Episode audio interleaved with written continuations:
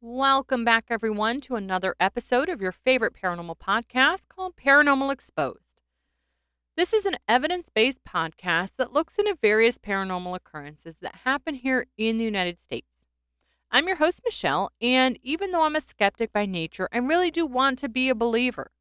I am both intrigued by the paranormal and I'm really open to the possibilities of what might be out there. So join me every Wednesday as I dive into a different paranormal topic and present to you what is real, what is not real, and what may just be in between. I'll present both the historical facts as well as the paranormal reports, and we will see where the two meet.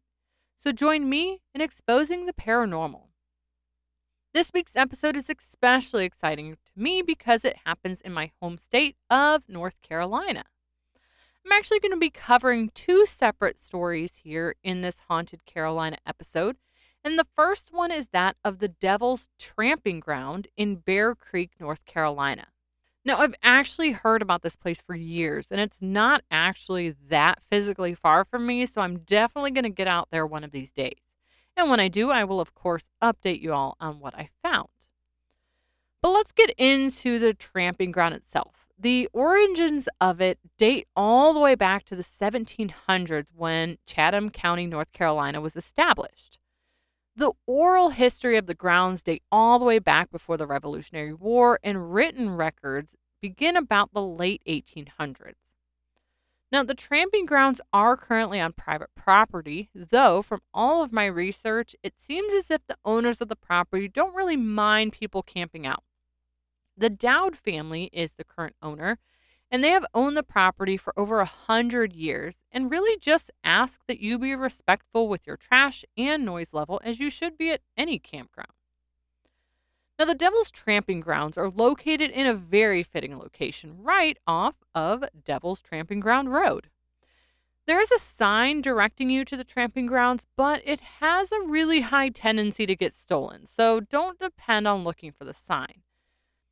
How to get there is after you have traveled about a mile and a half down the road on Devil's Tramping Ground Road, you'll see a red gate with gravel in front of it. And this is actually where you can park in the gravel area and then you walk around the gate. Um, don't worry, there's plenty of room at the gate to walk around it with all your camping supplies. It isn't really even much of a hike, too, so it's pretty easy if you're packing a little bit in you only have to walk about 150 feet down a pretty well worn path, and you'll get to a spot where a clearing is. And this clearing is actually what is known as the Devil's Tramping Ground. The road isn't really heavily trafficked, so it makes for quite a quiet experience while camping, though it does depend on your fellow campers, as it has apparently become a popular spot for teens, ghost hunters, and all that, so it can get a little bit rowdy sometimes. And this has actually led the property to being vandalized, so the owner actually had to put up a private property sign, though again, people are supposedly allowed as long as they are respectful. So let's get into what the Devil's Tramping Ground actually is before you try to visit it. It's basically a barren circle that spans about 40 feet in diameter, and oddly enough, is actually nearly a perfect circle, which is pretty rare to happen in nature. And it has been barren for as long as history is documented, which is hundreds of years. Remember, the 1800s is when documentation first began. And over these hundreds of years, many people have tried to plant vegetation here, but it never establishes and it always wilts and dies. And you might wonder why this is happening. Well, the circle is surrounded by woods, plenty of lush vegetation, just not the circle. One legend of it states that this area was inhabited by indigenous tribes who wore the circle into the earth with ceremonial dancing. There was also a great battle, and many of these indigenous people were killed. And one of those people killed was actually the chief from the tribe who died and was buried here on the grounds. And what the tribe's people say is the gods have kept the circle barren as a memorial to this fallen chief. Though some legends also state that the blood soaked into the ground and made it barren. In a 1905 article in the Carolinian newspaper written by a man named G.W. Pascal, he stated that when he dug into the soil of the circle, the soil looked very different in the circle as opposed to the soil around the circle. He said it was a bluish clay looking soil that appeared to have been brought to the area. And this could lend to the theory of the chief who died being buried here, as legend stated that the tribe actually brought in soil to the area with blankets to bury the chief. The author in this article further claimed that treasure hunters came to the area and may have buried their treasure here. And this also keeps things from growing. So, two very different stories to kind of explain the same thing. In the 1930s, there began to be reports of a large black animal, and it was said to chase both hunters and dogs away who came to the area. And the beast apparently resembled a black bear, but those who were chased said it wasn't a bear. Nobody could really describe what exactly it was. But those reports don't any longer commonly go with the legend of the tramping grounds. They were kind of just in the decade of the 30s. Another theory of why nothing can grow here is a theory that the ground was worn into the circle from a molasses mill. And in this theory, the horses walk in a circle repeatedly over and over again to power the mill, leading to, of course, this giant barren circle. Though this has been decades and decades and centuries. Why would this circle still be there? More recent reports actually attribute the barren patch to aliens. And this started as people found the perfect circle to be similar to kind of the crop circles you see in wheat fields and things like that. So it was believed that a UFO actually landed here at the Devil's Tramping Ground, causing the land to become irradiated, which prevents anything from growing here. But, of course, all of these are theories and legends, but let's get to the most popular legend of why this barren circle is here, and that is what gives it its name of the devil's tramping ground. And what it is said is the devil himself paces around this circle over and over again, scheming different ways to bring his reign of evil down upon humanity. His pacing and the heat from his feet is what is said to kill and prevent vegetation from growing here. It is even said that no wildlife is ever spotted in this barren circle, including deer, squirrels, birds, any of that. And even creepier is the area is actually silent and devoid of any animal sounds. I mean, the only thing you will hear is bugs in the very distance and sometimes a passing car from the nearby road. And dogs, they're said to avoid this circle entirely. When they approach it, they will tuck their tails, they'll whine, yip, howl, and really just try to back away and get away any way they can. And people who are camping here will say they see shadowy figures, they'll see glowing red eyes during the night. And even if you don't see these things, many campers report hearing footsteps around their tent and the circle, which could be the devil pacing.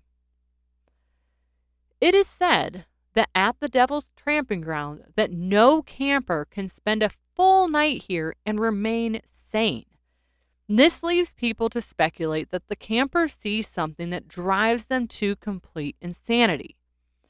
Popular theories state that the people see the true face of the devil, and it is so horrible that they were never the same. Which, for any of you who have watched or read Bird Box, it's kind of what it reminded me of when I read that. Now, we know why it's called the Devil's Tramping Ground due to this most popular legend.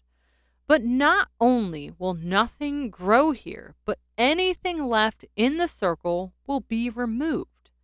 So if you place something in this barren circle, it will be thrown out from the circle purportedly by the devil himself.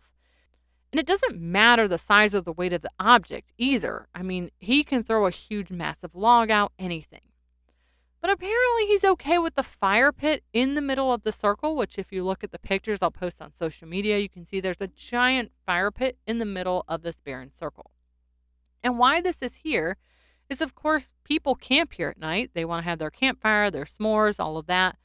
And I guess since it doesn't interfere with his circular path, the devil chooses to allow it. People have tried to anchor sticks into the ground, they've brought other items in, but in the morning, again, they're all removed from the circle. And this is said to happen as the devil is annoyed that things are in his way, and his superhuman strength allows him to just kick them out of the way or whatever he wants to do with them. So, if you do camp here, you might want to set tent up outside of the circle, or you might wake up not how you imagined. For example, there was a troop of Boy Scouts who set up their tents in the circle, and when they woke up in the morning, their tents were miles away from the tramping grounds. Miles. And in another instance, a few men went out to investigate this and set up their tents in the circle. They were going to actually stay up all night to see what happens. They wanted to see if the devil was actually kind of pacing around. Though, in the middle of the night, they began to hear a soft, melodic voice singing to them, and they couldn't stay awake while hearing the siren's song. And when they awoke in the morning, just like the Boy Scouts, they were miles and miles away. So, lots of reports of what is going on at the tramping ground, lots of legends, supposedly why the tramping grounds are barren and what's causing it. But let's get into a little bit of the facts because, of course, this is paranormal exposed. We're going to see what lines up. So let's see if we can figure out what's going on with the paranormal occurrences happening here at the Devil's Tramping Grounds. Now, as far as reports of indigenous tribes using this area for spiritual reasons, it could definitely be possible. I mean, there were tribes in the area, though there are no reports of a large battle taking place here. It could have been a small skirmish between various tribes or even white men who came into the area, and there was a little bit of a skirmish. Also, there was an old molasses mill nearby, so it could have been a spot where the animals made the barren spot with their consistent walking in a circle. Though, when experts have actually compared this site with similar mills, there's no comparison. In all of the other mill sites, vegetation has fully come back but not here at the Devil's Tramping Ground. And why is that? So maybe it's not the mill, maybe the UFO theory holds up. But soil tests haven't turned up any signs of radiation that would attribute to the UFO landing here. Though maybe they weren't testing for radiation. We don't know. And speaking of tests, many people have wondered why vegetation won't grow here and many over the years have researched it and taken various soil samples. The first research was in 1946 by the W.A. Bridges Lab in Wilson. And Wilson is maybe about two hours from the Devil's Tramping Ground. And what they did is they ran soil tests and also sent samples to the North Carolina Department of Agriculture. The tests show that the soil is actually completely sterile, but that didn't solve the mystery. I mean, why is the soil sterile and has been for hundreds of years? So, in the early 2000s, a North Carolinian soil scientist named Richard Hayes began testing the soil again with more modern techniques so we could get a little bit more information. His results didn't show any higher elevations of copper or salt concentrations, which were his two theories of what could be inhibiting the growth of any vegetation. He did state that there were higher concentrations of salt, copper, zinc, and pH inside of the circle versus the surrounding area, but nothing that should prevent plants from actually growing here. He also stated in his research that in the circle, his compass skewed 5 degrees, and this can be common if soil is high in iron. But this soil is not high in iron. Hayes did state that the consistent fires and the ash pile in the middle of the circle may be affecting the ability of vegetation to grow here, and could also be why the pH of the soil is higher. He also attributed the lack of plant life to the consistent foot traffic and heat from the frequent fires, though this doesn't account for the hundreds of years that the spot has been barren. I mean, only recently has it become a really kind of more high traffic spot for people who are really interested in the paranormal. At the end of his investigation, Hayes stated that he could not scientifically explain what was the cause of the lack of growth. There has been a newest study completed at the site which presents us with the most noteworthy explanation for the barren spot. The North Carolina Department of Agriculture conducted an independent study of the soil and found the same results as the study done in 1946 that the soil is sterile, which they stated was due to a high salt content. This theory was bolstered by the discovery of the remains of a natural salt lick in the area. Though it's a little strange because the last sightings and soil samples stated that it wasn't a higher concentration of salt, just as opposed to the, you know, area around the barren circle. Also, while it is claimed that no vegetation grows in the circle, there is actually some plant life that does grow here. The only vegetation that survives here is a very wiry grass and locals have actually tried to transplant this wiry grass to other soils, but it doesn't survive. Now, while we say this barren circle is 40 feet in diameter, nothing grows here and all that, now we know a wiry grass grows here. And also, while the site was 40 feet in diameter, it has actually gotten much, much smaller in the 21st century. And it's actually only about 20 feet in diameter now, much, much smaller. And it is said that this is due to the salt lakes dissipating and the salt content naturally leaching out of the soil, which is why the wiry grass is now taking over. This could also be because the ash from the burned wood is naturally fertilizing the soil, which is actually bolstered by a new study that was conducted in September of 2015. The soil inside the circle is now shown to be more fertile than the surrounding area. But the problem is the pH is 5, which is very acidic and lower than the optimum range of 5.6 to 6.5. As time has gone on, the site is now being said to have a positive energy versus, you know, the devil's tramping ground. In addition to be called the Devil's Tramping Ground, it's also known now as the Chatham County Vortex. It's known as an energy vortex where the high vibrating energy balances energy, strengthens harmony, and expands human consciousness. So, what are the reports of items and people being physically removed from the area in the morning? Well, the story of the Boy Scouts and the campers finding themselves miles away from the site when they woke up are retold over and over and over again. But there's never a year or names of these people, and it sounds like it's just basically legends. It's been a spot for people to explore and see haunted reports for about a hundred years now, and I couldn't find any record of the Boy Scout stories or anything like that. So it's likely just kind of an urban legend. Now, whether it's aliens, the devil, ancient indigenous people, you know, a calming energy vortex, it doesn't seem that it mines items in the circle anymore. So now, if an object is left in the circle, it's still there in the morning. And remember, I stated it's now a local teenage hangout spot? Well, this has resulted in a ton of trash and beer cans left in the circle. An arrested refrigerator has actually sat in the circle for years before the Dowds finally hauled it away.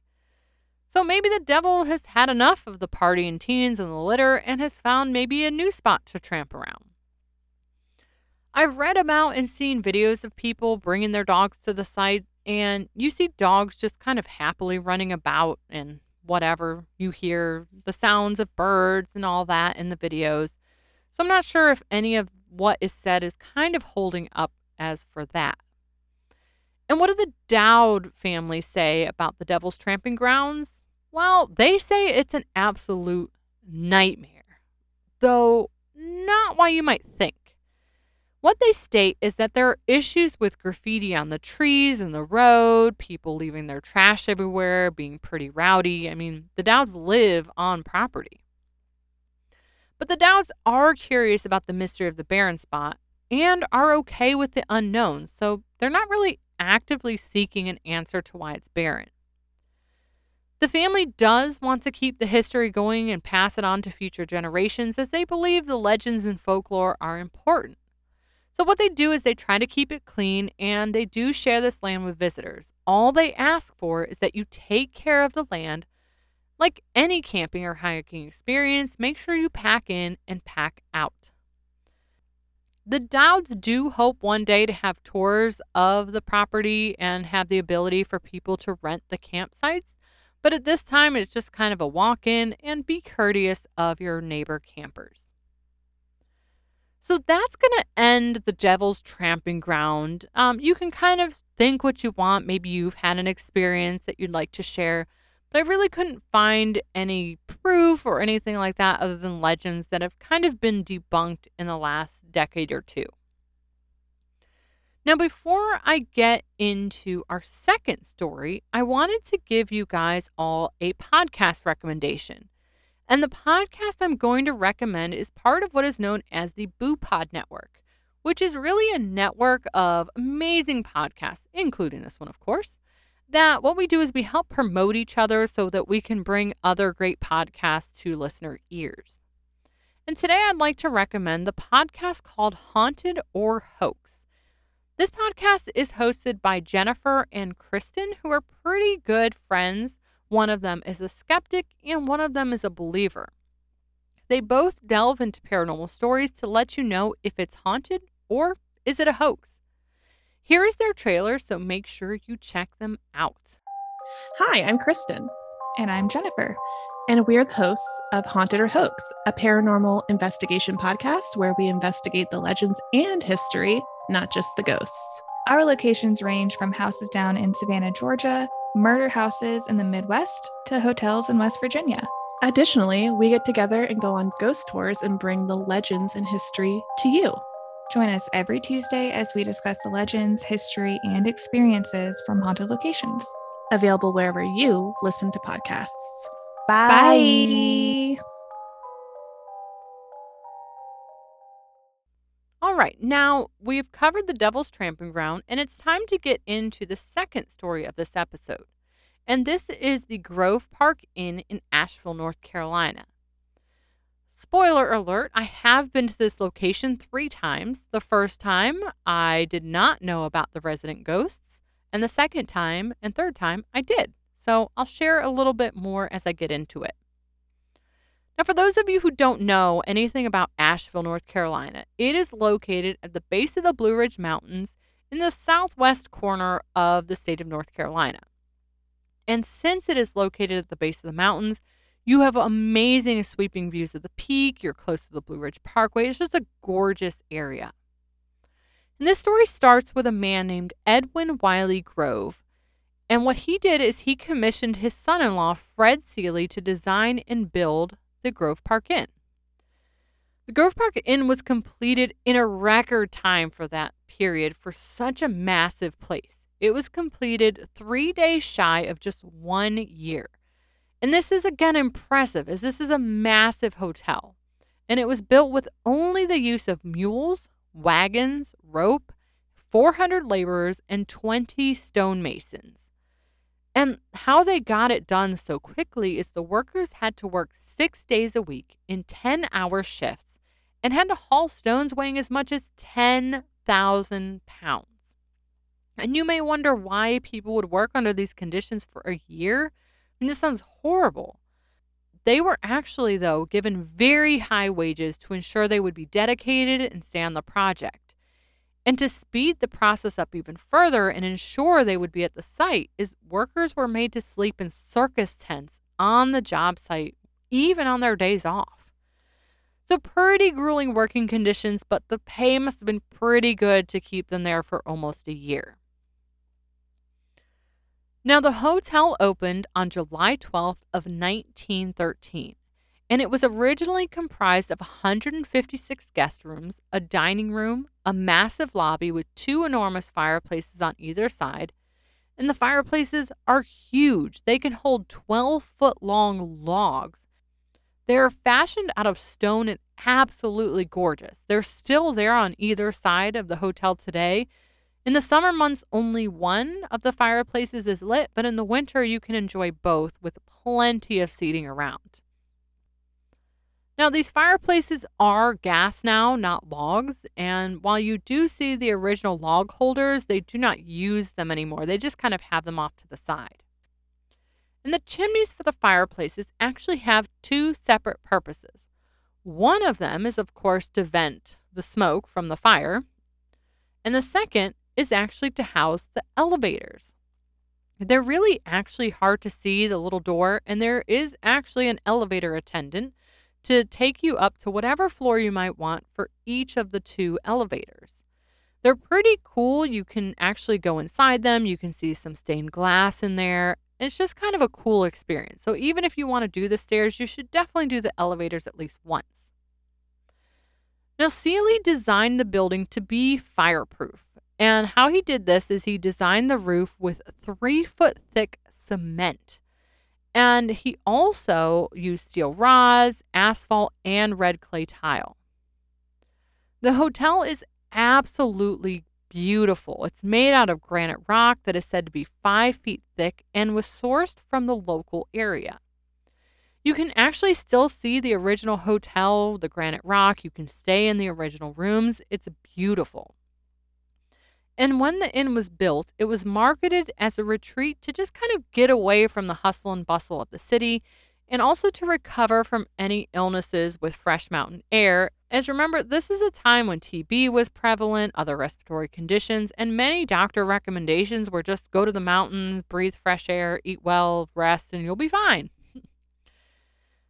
Though the Grove Park Inn was definitely, definitely geared towards a retreat as they really enforced the quiet getaway by various means. They prohibited alcohol on the grounds at all. Guests were discouraged from bringing any small children. And during evening hours, after 10 o'clock, guests were not allowed to speak above a whisper and even run the water in their room. They weren't even allowed to flush the toilet. And how the staff made sure this happened is they would turn the water off to the guest rooms at night.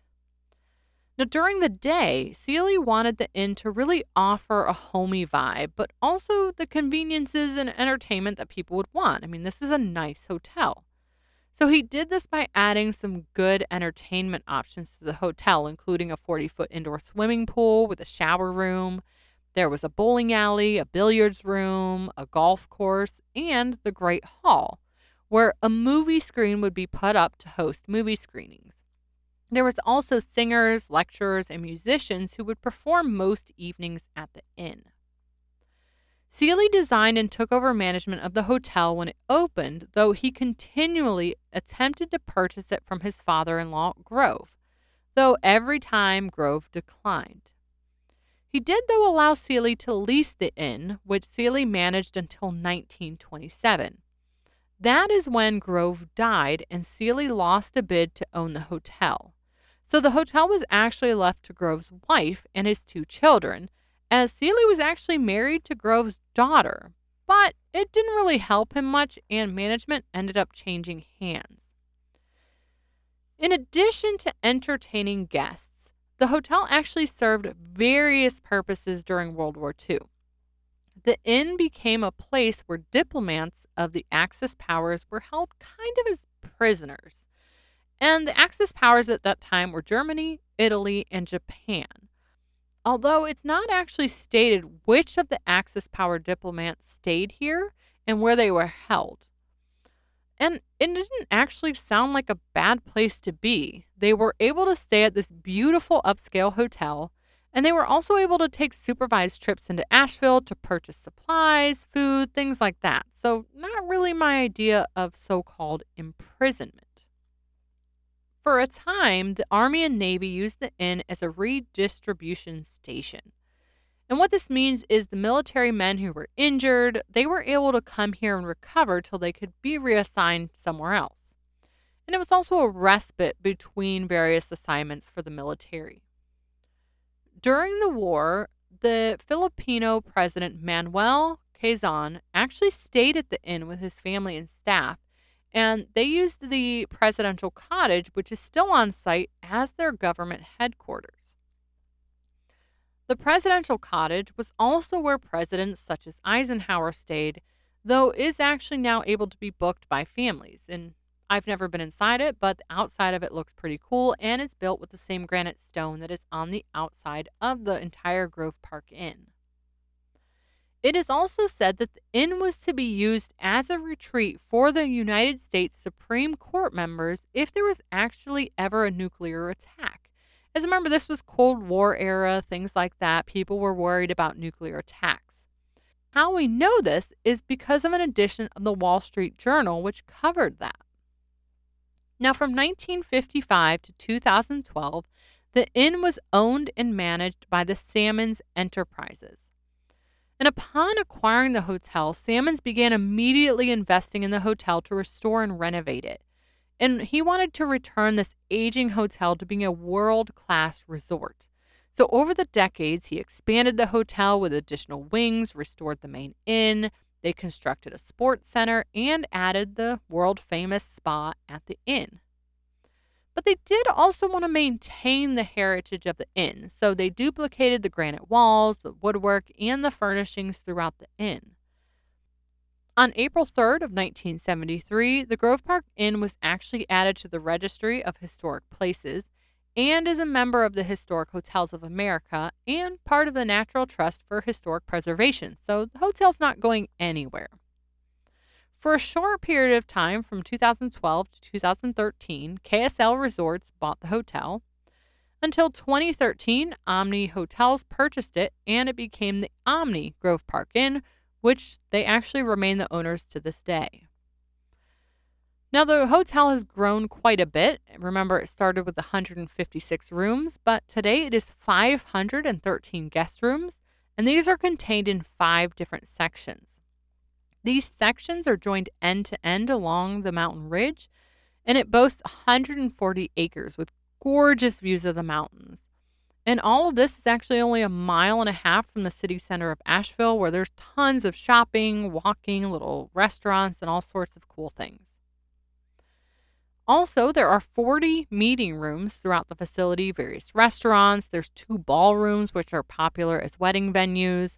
There's tons of shopping in the hotel and both an indoor and outdoor swimming pool. And speaking of the outdoors, there are nine tennis courts, a full service sports and fitness center, and an 18 hole golf course. And mentioning the spa again, it's the most famous amenity at the Omni Grove Park Inn, as it is a 43,000 square foot subterranean spa and is ranked number five in the world by Travel and Leisure magazine. It's actually so prestigious and popular that you can only book spa services if you are a guest at the hotel and you better reserve well in advance. Lastly, the Grove Park Inn is a AAA four diamond hotel and has been since 2001, so it's known for great food, luxury, and so forth. Now, enough about how amazingly beautiful the Grove Park Inn, blah, blah, blah. Let's get into the hauntings. So this hotel is over a hundred years old, and surprisingly, there is actually only one reported ghost. And she is known as the Pink Lady. Yes, no white lady, no black lady. She is the Pink Lady. This young woman, known as the Pink Lady, was enjoying her time at the Grove Park Inn, and while she was there, she was wearing a gorgeous pink ball gown. She was on the balcony in the palm tree court when she fell from the terrace. And sadly, she passed away from her injuries sustained through the fall. And the questions remain to this day who exactly is the pink lady and why was she at the hotel? Was she a guest? Was she someone attending an event? Was she a secret lover? Was it an accident, a murder, suicide? No matter what happened, who she was, many guests and staff had had experiences with the Pink Lady. And I'm going to give you the haunted reports of the Pink Lady, and then we're going to see if we can solve the mystery of who she was and what happened to her. The Pink Lady is definitely not a malevolent spirit at all. She is said to be caring and a bit of a little bit of a prankster. She's usually seen as a pink mist versus a full on apparition, though sometimes she does appear as this apparition of a young woman in a pink ball gown. Though she doesn't really like to appear to adults, she prefers to appear to children. And some of the things she'll do is she'll turn the lights on and off in the room, she'll switch her air conditioner on and off, and she'll open and close doors. She also likes to rearrange items in the rooms throughout the hotel, and weirdly, she has a habit of tickling the feet of people while they are sleeping, which, mm, don't do that to me. You'll get kicked in the face. Though, can you kick a ghost in the face? I don't know. Children do report having played games with a woman in a pink dress, and she appears to children mostly while they're sick. She will sit with the sick child and speak softly to them, sing, stroke their hands in comfort, things like that. Now, one pretty well known account is there was a doctor who had been a guest at the inn, and when he was checking out, he left a note, and he wanted to ask the staff to thank the lady in the pink ball gown, as he stated his children told him how much fun they had playing with the pink lady. The managers of the hotel's nightclub stated he has seen the pink lady several times, and at 4 a.m., after a New Year's Eve party, two workers actually saw a woman in a pink gown rush by the office. Though when they peeked around the corner to talk to her, she was gone. Room 545 is actually the most active place the Pink Lady appears and plays her pranks. And it's believed that's because the Pink Lady was staying in room 545 on the night of her death, or that she was meeting her lover there. We don't know. Room 545 has a balcony, and that is said where she fell from. But supposedly, when she isn't hanging out in her room, she likes to wander the hotels and the grounds. It is said the closer you are to this room, the higher chance you have to see her. Now, I will say that I did go up to the room area. I mean, you can't go in, obviously. I went to the Palm Court, hung out down there. I went to the fifth floor, walked all around, took tons of pictures kind of tried to talk to Pink Lady. Now, of course, I don't have any special equipment, but I unfortunately did not feel anything or see anything. And that includes the cold spots that can be apparently felt throughout her room and around room 545. Some of the rooms nearby and halls nearby also get these cold spots that people associate with the Pink Lady. There was a contractor who was apparently working on the hotel, and he was working in room 545. And when he was leaving to head to the atrium, before he could exit the room, he felt a sudden tugging on his ear and cold chills all throughout his body. He said he felt like someone else was in the room with him, and it freaked him out so much that he ran out of the room and refused to enter that room ever again. In the 1950s, when major renovations were going on, one of the workers began having a strange feeling. When he got close to room 545, he suddenly began experiencing chills too. And it got so bad that he had to leave the floor entirely. And the further he got away from room 545, the better he felt. So it perturbed him so much that he actually sent other people to finish the job for him so he wouldn't have to go back to that room.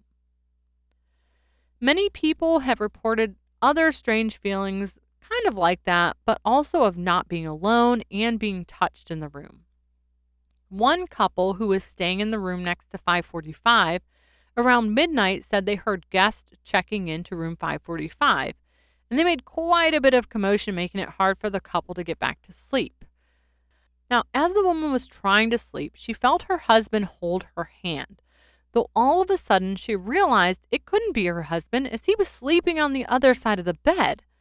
And once she realized it, the sensation of holding her hand completely disappeared. Creepy. The next morning, she complained to the front desk about the noisy neighbors, but the staff told her no one checked into room 545. They then proceeded to tell her the tales of the Pink Lady and that she must have held the Pink Lady's hand that night without realizing it. Another story of a family who stayed in room 545 reported that they had put their two year old son down for a nap. And when they went to wake the boy up, they found he was already awake. And when they talked to him, he asked them where the pink lady had gone. These are just a few of the tales that the people who've had experience with the pink lady. I mean, staff, patrons, everybody talks about it. When I was coming down the elevator, one of the attendants in the elevator told me all about the experiences he had had. He showed me a few pictures. I would have asked for him to send them to me, but they didn't look very creepy to me, just kind of weird flashes, things like that. But now that we know the haunted reports with the Pink Lady, let's delve into who she may be. Many believe that she wasn't a guest at the hotel, but latter that she was either a prostitute a woman having an affair, or some have even said that she was a woman who had a mental disorder. It's been claimed that she was murdered by someone who pushed her over the balcony, though some state she accidentally slipped. I mean, regardless, I mean, whether it was suicide, she slipped, she was pulled, who knows? I mean, either way, she apparently died here and is haunting here. Regardless, there's even people who say she never existed at all. So, common legend is that the Pink Lady died in the early 1920s, and some believe the Pink Lady is the spirit of Zelda Fitzgerald, the wife of the famous author F. Scott Fitzgerald. Now, F. Scott did stay in two rooms on the fourth floor of the hotel, but it doesn't make sense that Zelda would haunt here, as Zelda did not stay with F. Scott. They were actually in Asheville so that Zelda could receive treatments for some mental issues she was having so she was at Asheville's Highland Hospital, which was a very expensive and prestigious asylum at the time. Zelda would visit F. Scott at the inn from time to time, but they weren't like happy visits. Staff reported that they would sit there and eat in absolute silence. He would then walk the grounds of the inn with Zelda before returning her to the asylum. And in 1948, Zelda actually tragically died in the fire at Highland Hospital. So again, Zelda never stayed in a room at the inn, let alone room 545. She also would have not had great memories of the hotel. I mean, her husband pretty much ignored her, was usually drunk. They didn't talk. Um, the only experience she really had of the hotel was eating there and walking the grounds. And also, she didn't go to lunch in a pink ball gown. She would just go in nice clothes. So, it being her doesn't really make sense. Now, in 1996, the Omni Grove Park Inn put their investigation skills to the test, and they believe the Pink Lady is the spirit of Bruce Johnson's grandmother. Though, why would his grandmother haunt the Omni? She didn't stay here, she had no association really with the hotel. And why would she appear as a young woman in a ball gown? And also, his grandmother didn't die in this area. I'm not sure why this would make any sense. So, after interviews, looking into public data, looking into newspaper records, no one has been able to determine who the Pink Lady is. And although there have been many reports of sightings of her, does she exist? There is no good photographic evidence. There is nothing to say she ever existed in any archives or anything like that. And really, in the last couple decades, the hotel is very excited to talk about the Pink Lady. There is an exhibit in the hotel showing what the Pink Lady might have been wearing and talking about her. You can take a guided audio tour for free of the facility, even if you don't stay here, which is actually pretty cool. You learn a lot. And you, you know, they really tout it. Anybody you ask in the hotel, any staff is going to talk to you about the Pink Lady. So, while I can't say without a doubt that she does not exist, I cannot say that she does. That would be for you to decide. So, regardless, I would love to hear your thoughts on whether you think the Grove Park Inn is haunted or not, and if the Pink Lady exists. Also, love to hear your thoughts on the tramping ground as well. In either case, at any place, if you have any proof or other facts you'd love to share, experiences, I would love to hear it.